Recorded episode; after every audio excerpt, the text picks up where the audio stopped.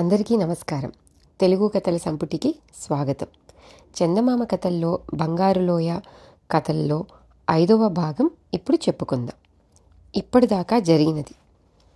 యువరాజును మింగడానికి వచ్చిన మహామృగాన్ని వినోదుడు హతమార్చాడు. పూజారి ఆజ్ఞానుసారం భటులు వినోదుణ్ణి కారాగారంలో బంధించారు. అర్ధరాత్రి సమయంలో రాజు ఒంటరిగా వచ్చి వినోదుణ్ణి రాజభవనం ఉపరితలం మీద బురుజు లోపలికి తీసుకుపోయి అక్కడ నుంచి జ్ఞానభూమిలో జరిగే వింతలను విశేషాలను చూపసాగాడు. తరువాత విలాప సమావేశంలో పాల్గొనడానికి వచ్చిన ప్రజలనుద్దేశించి మళ్ళీ మనం త్వరలో మరొక మహామృగాన్ని సంపాదించగలం అన్నాడు పూజారి. ఎలాగో ఉన్న మహామృగం పోయింది, అది లేకుంటే మనం బతకలేమా? కొత్తగా మరొక మహామృగం ఎందుకు అన్నాడు కూర్చున్న పౌరులలో ఒకడు లేచి నిలబడుతూ. నువ్వు లేకపోయినా మునిగిపోయిందేమీ లేదులే అంటూ పూజారి చేతులు తట్టాడు. వెంటనే ఇద్దరు భటులు వచ్చి ఆ పౌరుణ్ణి అక్కడి నుంచి లాక్కుపోయారు. పౌరులారా, మీకందరికీ ఒక శుభవార్త. పవిత్రమైన మహామృగాన్ని చంపి మన చేత బందీగా పట్టుపడిన ఆ రాక్షసుణ్ణి హతమార్చి మనం ఉత్సవం జరుపుకుంటాము అన్నాడు పూజారి. వినోదుడు రాజుకేసి చూశాడు. రాజు తల అడ్డంగా ఊపుతూ, వీలు కాదు, అతడలా చేయడానికి నేను అనుమతించను అన్నాడు. చాలా కృతజ్ఞుణ్ణి మహారాజా, అయినా రాజుగారైన తమను సంప్రదించకుండా ఆ పూజారి నన్ను చంపుతానని ప్రకటించడం దుర్మార్గం కాదా? మీ మీద అధికారం చెలాయించడానికి ఆ నరరూప రాక్షసుణ్ణి ఎందుకు అనుమతిస్తున్నారు అంటూ వినోదుడు తన దృష్టిని మళ్లీ పూజారికేసి మళ్లించాడు. ఇప్పుడు మనం మన దినచర్యకు వద్దాం అని పూజారి మూడు క్షణాలు మౌనం వహించి భోరున ఏడవడం ప్రారంభించాడు.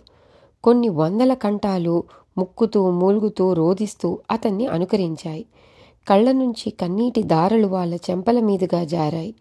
కొందరు నెత్తి నోరు మొత్తుకుంటూ రోదిస్తూ బట్టలు చింపుకోసాగారు, జుట్టు పీక్కోసాగారు.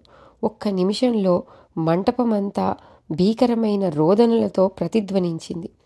వినోదుడు ఆ విషాద దృశ్యాన్ని చూసి భరించలేకపోయాడు.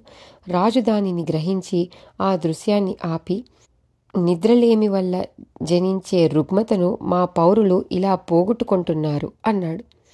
మీ ప్రయత్నాలన్నీ ప్రయోజనం లేనివి మహారాజా. ప్రజలను ఏడ్పించడం మాని వాళ్లను నవ్వే విధంగా ఎందుకు చేయకూడదు అని అడిగాడు వినోదుడు. ఏమి చేయమన్నావు అని ప్రశ్నించాడు రాజు. నవ్వే విధంగా చేయమన్నాను మహారాజా అన్నాడు వినోదుడు. నవ్వే విధంగానా? నవ్వంటే ఏమిటి అని అడిగాడు రాజు అమాయకంగా. నవ్వు మహారాజా, నవ్వు అన్నాడు వినోదుడు మళ్ళీ. అదే నేను అడుగుతున్నది, నవ్వు అంటే ఫలానా అని స్పష్టంగా చెప్పు అన్నాడు రాజు. భగవంతుడా, నిజంగానే మీకు నవ్వంటే ఏమిటో తెలియదా అని అడిగాడు వినోదుడు ఆశ్చర్యంగా. ఆ ప్రశ్న రాజును మరింత ఇబ్బంది పెట్టింది. జ్ఞానభూమి వాసులకు నవ్వంటే ఏమిటో నిజంగానే తెలియదు. వాళ్ళు ఎప్పుడూ నవ్వి ఎరుగరు. వినోదుడు రాజుకు నవ్వి చూపాలని ప్రయత్నించాడు, కానీ నవ్వలేకపోయాడు. రాజా, మీరు మీ జ్ఞానభూమి పౌరులు ఎంతో సాధించి ఉన్నప్పటికీ మీది ఎందుకూ కొరగాదు. ఒక విధంగా మీరంతా దురదృష్టవంతులు, శాపగ్రస్తులనే చెప్పాలి. నేనే రాజుగా ఉండి ఏవేవో అద్భుత శక్తులు, నక్షత్రాలను ధ్వంసం చేసే శక్తితో సహా ఎన్ని అద్భుత శక్తులు ఉన్నప్పటికీ వాటన్నిటినీ సైతం వదులుకొని హాయిగా నవ్వే శక్తిని సంపాదించడానికి వెనుకాడను అన్నాడు ఆవేశంతో. వినోదుడి మాటలలో ధ్వనించిన నిజాయితీ రాజుకు సంతోషం కలిగించింది. రాజు కొంతసేపు మౌనం వహించాడు. ఉన్నట్టుండి ఒక గోపురం మీద పసుపు రంగు దీపం వెలిగింది. వెనువెంట ఘంటానాదం వినిపించింది. దీని అర్థం ఏదో సరికొత్త పరిశోధన ఫలించిందన్నమాట. బహుశా మనోదర్పణమే అయి ఉంటుంది అన్నాడు రాజు. రాజు వినోదుడు బురుజు నుంచి వెలుపలికి వచ్చారు. వాళ్ళు వెలుపలికి రాగానే ద్వారం మాయమైంది. మెట్ల మీద ఎవరో వస్తున్న చప్పుడు వినిపించింది. వినోదుణ్ణి చాటుగా ఉండమని రాజు చెయ్యెత్తి సంజ్ఞ చేశాడు. మనోదర్పణం సిద్ధమైంది మహారాజా అంటూ ఇరువురు పండితులు అక్కడికి వచ్చి గుడ్డతో కప్పబడి ఉన్న ఒక అద్దాన్ని రాజుగారికి అప్పగించి మీరు ఎవరినైనా తలుచుకొని వారి పేరును ఉచ్చరిస్తూ ఈ దర్పణాన్ని మూడుసార్లు తుడిచి అందులోకి చూసినట్టయితే ఆ వ్యక్తి మీ గురించి ఇటీవల ఏమనుకుంటున్నది స్పష్టంగా కనిపిస్తుంది అన్నారు సంతోషంగా. మీ కృషి ఫలించినందుకు చాలా సంతోషం. మొట్టమొదట మన ముఖ్య శ్రేయోభిలాషి అయిన పూజారి మనసును ఇప్పుడు మనోదర్పణంలో తిలకిద్దాం అంటూ రాజు మనోదర్పణం మీద గుడ్డను తొలగించబోయాడు. ఆగండి అని అరుస్తూ పూజారి అక్కడ ప్రత్యక్షమై ఆ మనోదర్పణాన్ని మొదట నేనే ఉపయోగించాలి, పైగా అది పూజారినైనా నా సంరక్షణలోనే ఉండాలి అంటూ పట్టుదలగా వచ్చాడు. ఆ క్షణంలో ఏమీ చెప్పడానికి తోచక రాజు మౌనం వహించాడు. ఈ మనోదర్పణాన్ని ఉపయోగించుకోవడం రాజుగారైన మీ హక్కు అన్న సంగతి మర్చిపోకండి మహారాజా. పూజారి మనసు ఎటువంటిదో ఈ క్షణమే తెలుసుకోండి అంటూ చాటు నుంచి వాళ్ళ ముందుకు వచ్చాడు వినోదుడు. వీలు కాదు కాదు కాదు అని అరుస్తూ పూజారి రాజుగారి నుంచి మనోదర్పణాన్ని లాక్కోబోయాడు. వినోదుడు ముందుకు దూకి పూజారికి అడ్డుపడ్డాడు. ఇంతలో రాజు మనోదర్పణం మీది గుడ్డను తొలగించి పూజారి పేరు చెబుతూ దానిని మూడుసార్లు తుడిచి చూశాడు. అందులోని దృశ్యం చూసి అదిరిపడి అద్దాన్ని దూరంగా విసిరి కత్తి దూసి ఒక్క క్షణంలో పూజారి తల తెగవేశాడు రాజు. ఏం పని చేశారు మహారాజా అన్నాడు వినోదుడు దిగ్భ్రాంతితో.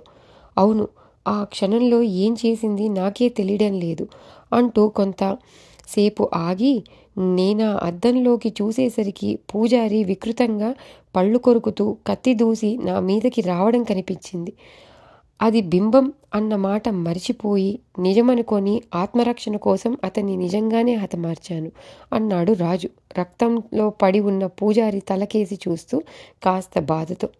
అంటే ఆ పూజారి మిమ్మల్ని హతమార్చాలని ఆలోచిస్తూ ఉండేవాడన్నమాట మహారాజా అన్నారు పండితులు ఆశ్చర్యంగా. రాజు చేతి నుంచి కత్తి జారి కింద పడింది. రాజు అన్న తరువాత ఖడ్గం లేకుండా ఉండకూడదు మహారాజా అంటూ వినోదుడు కత్తిని తీసి రాజు నడుముకు వేలాడుతున్న బొరలో పెట్టాడు.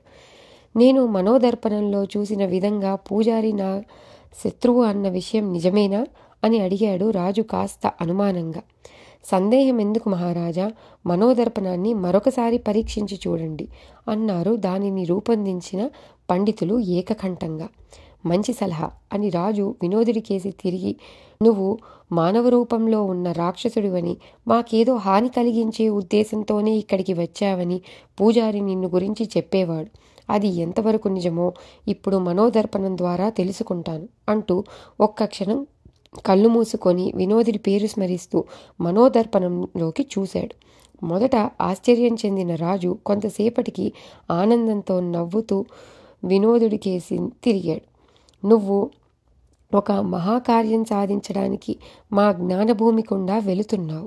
ప్రయాణం సుకరం కావడానికి నువ్వు మా సహాయాన్ని కూడా అపేక్షిస్తున్నావు. అంతేకాని నీకు మా పట్ల ఎటువంటి శత్రుత్వము దురుద్దేశము లేదు. పైగా నువ్వు మా శ్రేయోభిలాషివే అన్నాడు రాజు. వినోదుడి కళ్ళ వెంట ఆనంద బాష్పాలు రాలాయి. నేను మీతో చెప్పాలనుకున్న మాటలు మీరే చెబుతున్నారు మహారాజా. ఒక వరం సాధించడానికి నేను ఈ జ్ఞానభూమి దాటి వెళ్ళాలి. అందుకు మీ సహాయం కావాలి అన్నాడు వినోదుడు. రాజు కొంతసేపు మౌనం వహించి అక్కడ ఉన్న పండితులను వెళ్ళమని సైగ చేశాడు. వాళ్ళు వెళ్ళాక రాజు వినోదుడితో, ఈ జ్ఞానభూమికి అవతల ఉన్న ప్రాంతానికి మేమెవ్వరమూ వెళ్ళలేదు. అయినా అది ఎటువంటిదో మాకు తెలుసు. ఆ ప్రదేశానికి మా జ్ఞానభూమికి మధ్య విషవాయువులు చిమ్మే పర్వత శ్రేణులు ఉన్నాయి. ఆ విషవాయువులకు తట్టుకొని ఏ ప్రాణి కూడా అవతలికి పోజాలదు అన్నాడు. మహారాజా, ఆ విషవాయువులను దాటి అవతలికి వెళ్ళడానికి మీరు మాత్రమే నాకు సహాయం చేయగల సమర్థులు అన్నాడు వినోదుడు. నేనెలా సహాయపడగలను అన్నాడు రాజు. ఒకచోట మాయమై మరొక చోట ప్రత్యక్షమయ్యే వరము ఉపదేశిస్తే చాలు మహారాజా అన్నాడు వినోదుడు. రాజు మళ్ళీ ఆలోచనలో పడ్డాడు. మహారాజా, నేను నా యాత్రలో విజయం సాధించినట్టయితే మీకందరికీ హాయిగా నవ్వే వరాన్ని తీసుకువస్తాను అన్నాడు వినోదుడు. నవ్వే వరమా? అదేమిటో నాకు స్పష్టంగా తెలియడం లేదు. అయినా అదేదో గొప్పదనే విషయం మాత్రం తెలుస్తున్నది. కానీ నువ్వు తెలుసుకోవాలనే రహస్యం చాలా విలువైనది నాయనా. అది ఈ జ్ఞానభూమిలో ఇద్దరికంటే నాకు, పూజారికి మాత్రమే తెలిసిన పరమరహస్యం అన్నాడు రాజు. ఆ రహస్యం దానిని కనుగొన్న పండితులకు తెలుసు కదా మహారాజా అని అడిగాడు వినోదుడు అనుమానంగా. నిజమే, వారికి తెలుసు. అయితే దానిని వారు ఉపయోగించే అవసరం లేకుండా చేశాడు పూజారి అన్నాడు రాజు. అంటే ఆ రహస్యం తెలుసుకున్న వెంటనే పూజారి వాళ్లను హతమార్చాడన్నమాట అన్నాడు వినోదుడు. రాజు అవునన్నట్టు తలాడించాడు. సరే, ఈ విషయం గురించి తరువాత చెబుతాను అన్నాడు. సరే అన్నాడు వినోదుడు. రాజు ఒక నిర్ణయానికి రావడానికి ఒక వారం పట్టింది. అంతలో వినోదుడు యువరాజు ప్రేమకు మరింత పాత్రుడయ్యాడు. ఒకనాడు యువరాజును చూసి వినోదుడు, ఎంతటి అందమైన యువరాజువి, అయినా నవ్వలేవు. నవ్వి చూపుద్దామన్నా శాపగ్రస్తమైన ఈ జ్ఞానభూమిలో నేనే నవ్వలేకపోతున్నాను అన్నాడు బాధగా. దానిని గమనించిన రాజు యువరాజుతో సహా వినోదుణ్ణి తన వెంట రమ్మని జ్ఞానభూమి సరిహద్దుల వరకు తీసుకుపోయాడు. అక్కడ రాజు అతనికి మాయమయ్యే రహస్యాన్ని ఉపదేశించి, మాయమైన తరువాత అదే స్థితిలో ఉండడం ప్రమాదకరం. విషవాయువులు చిమ్మే పర్వత శ్రేణులు దాటిన వెంటనే మానవ రూపంలో ప్రత్యక్షం కావాలి. ఈ సంగతి మర్చిపోవద్దు. అదృశ్య రూపంలో చాలా కాలం ఉండడం క్షేమం కాదు అని హెచ్చరించాడు. వినోదుడు అదృశ్యమవ్వడానికి ముందు రాజు యువరాజు అతనికి వీడ్కోలు పలికారు. రాజు ఉపదేశించిన రహస్య సూత్రం ప్రయోగించి వినోదుడు క్షణాలలో శక్తి తరంగాలుగా మారి అదృశ్యమయ్యాడు. ఇంతటితో ఐదవ భాగం ముగిసింది. తిరిగి ఆరవ భాగంలో మళ్ళీ కలుసుకుందాం. అంతటి వరకు సెలవు.